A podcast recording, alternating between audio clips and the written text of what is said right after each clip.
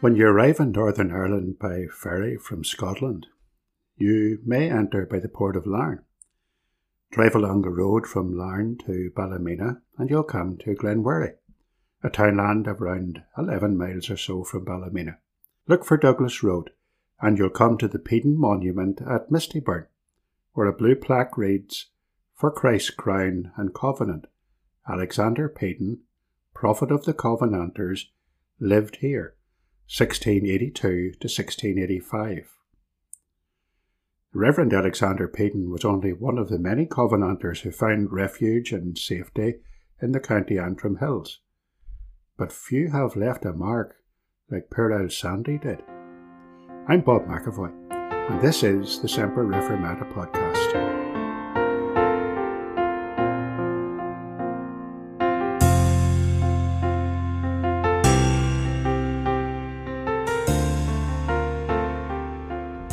May have been wondering why students of the history of Scottish Presbyterianism sometimes refer to Sandy Peden as the prophet of the covenant. There's certainly quite a few strange stories about his abilities to discern events and to make uncanny predictions. Today I'm going to tell you about some of those strange events. Following his deportation from Scotland on board the ship St. Michael, and his release from imprisonment in London, Peden remained in England until June 1679, when he travelled back to Scotland. On the day of the 22nd of June that year, being the Sabbath, Peden, now living in the borders area of Scotland, was called upon to preach. But he refused, instead sending the people home to pray privately, saying that he could not and would not preach when our friends are fallen and fled before the enemy at Hamilton. He was speaking of the Battle of Bothwell Bridge. Bothwell Bridge is just outside the town of Hamilton, and there in 1679 the Covenanters had formed up against government troops, facing each other across the River Clyde. The Covenanters were a disunited force, so taken up with arguments among themselves particularly over whether the compromised or indulged ministers, or those who were prepared to tolerate them, should be allowed to fight with the Covenanting forces. So great was the strife among them that they forgot the basic logistics of warfare, including preparations for the supply of ammunition. The battle was lost, and the Covenanters defending the bridge without ammunition withdrew, allowing the government forces to flow steadily across the Clyde.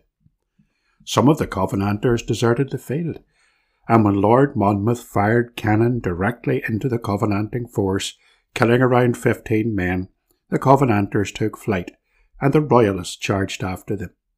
Although few died in the actual battle, in the mopping up operations that occurred in the aftermath of the battle, some 400 Covenanters were slain.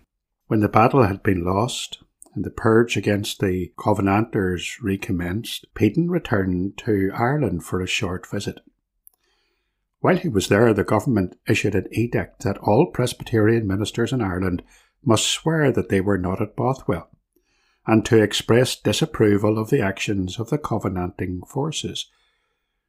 Most of the ministers complied with the edict, and two of those ministers, the Reverend Gowan and the Reverend Peyton, were sent to Dublin with the papers to verify that the edict had been complied with. Peden heard of their actions and said Mr. Gowan and his brother Peyton are sent and gone on the devil's errand, but God shall arrest them by the gate. As it turned out, one of the ministers became ill, while the other fell from his horse, and both were forced to remain at Dublin far longer than either of them had planned. By 1680, Peden had returned to Ayrshire and was dwelling near Mauchline. It was at this time that Peden overheard two men talking in a village inn. In their conversation, they were slandering Richard Cameron, the so called Lion of the Covenant. Peden burst into the room and prophesied the punishment of one of them. The other man was so terrified that some harm should befall him if Peden were to pronounce some judgment upon him, such was Peden's fearsome reputation that he took to his horse and rode off in great haste. The other one, one Hugh Eve was dead before nightfall.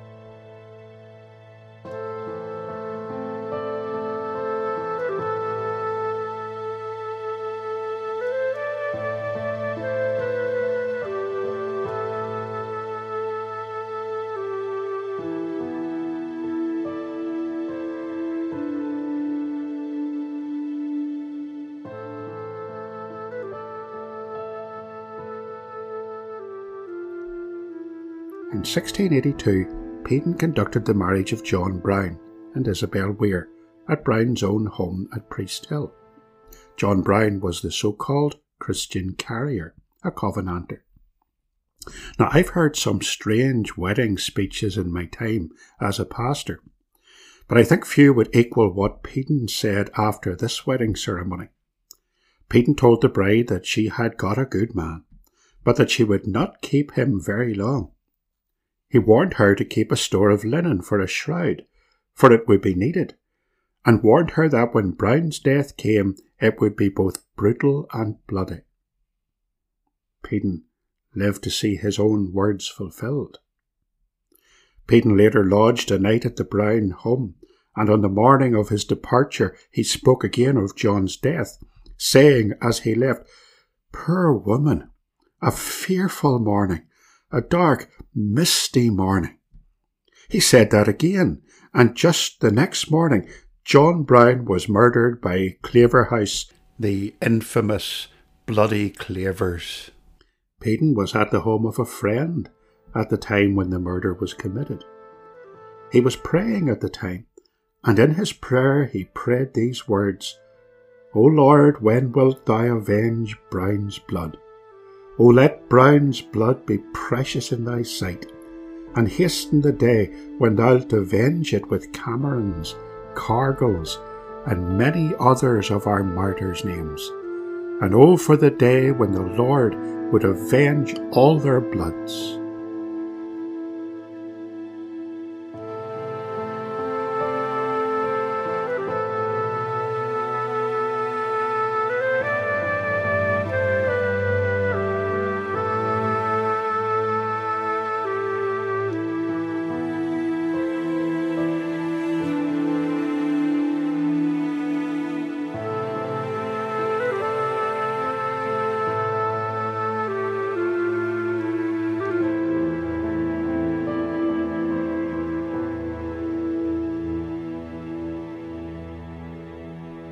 Later in 1682, Peden returned to Ulster.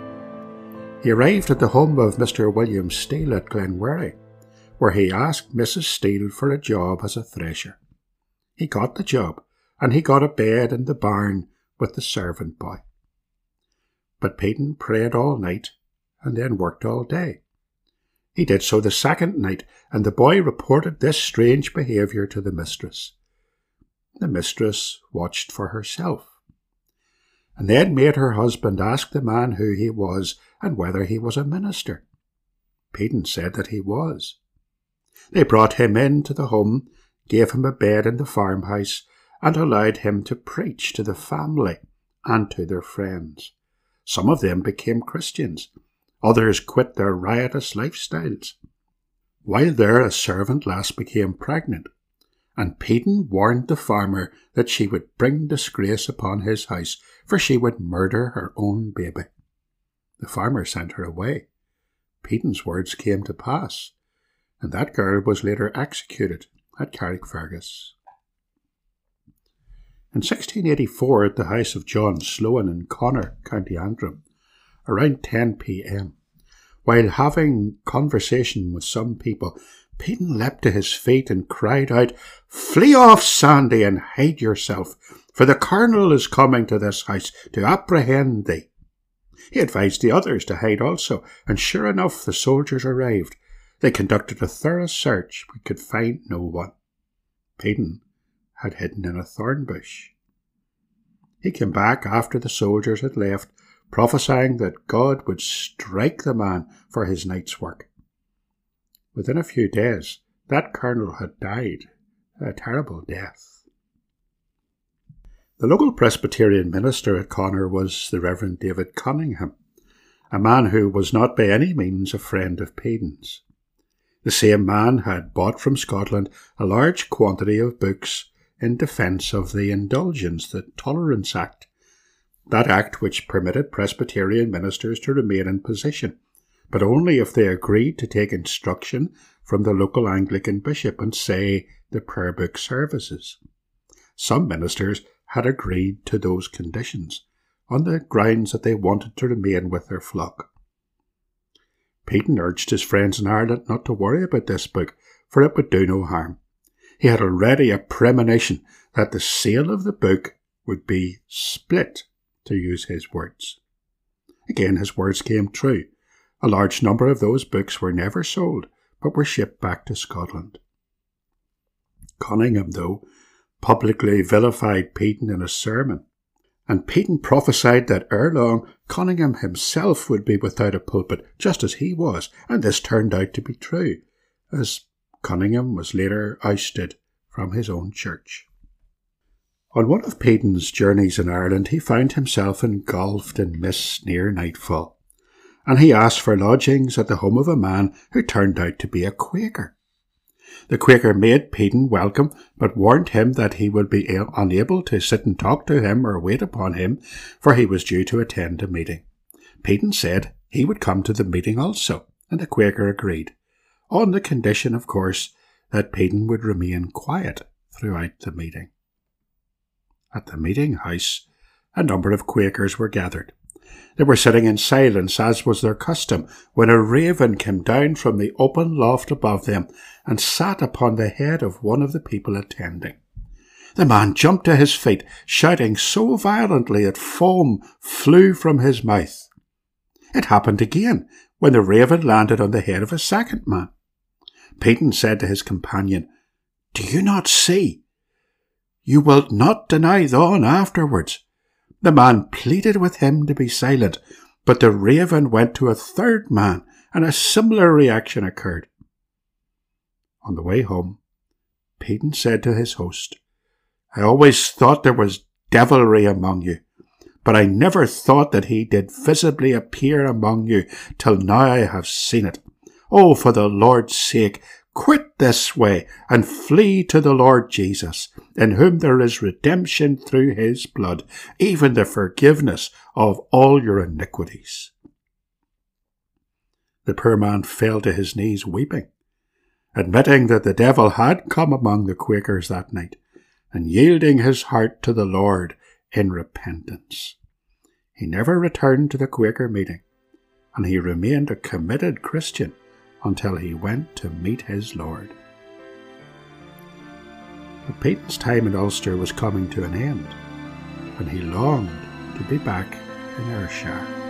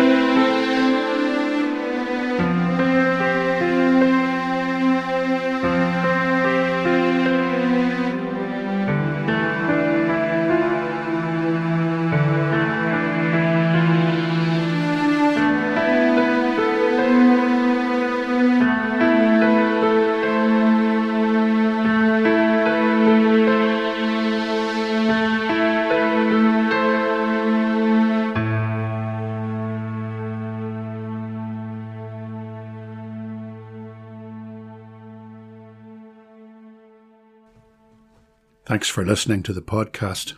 The Semper Reformata podcast began during the first UK national lockdown early in 2020 when church services were moved online. It became apparent at that time that a large number of elderly Christian believers who did not have computers or internet access were missing out on regular Bible teaching and encouragement. I offered to post a free CD to those who requested one, containing a short Bible message and a catechism class. easy introductions to Reformed doctrine, using the Heidelberg Catechism as the basis of those lessons. Later, I moved these short messages online, and the Semper Reformata podcast was born. The podcast is now available on most of the popular platforms, but the weekly CDs are still provided free of charge to elderly listeners in Northern Ireland. You can help with this simple ministry too. Each CD and postage costs around £2, $2.75. To help with the costs, you can go to the link in the podcast notes, www.saltyscrivener.uk, and you'll find a friendly Buy Me a Coffee button. I promise you that if you buy me a coffee, I'll pay for the coffee myself, and I'll put your contribution towards the cost of CDs for senior people. Thanks for your help. I know it will be appreciated.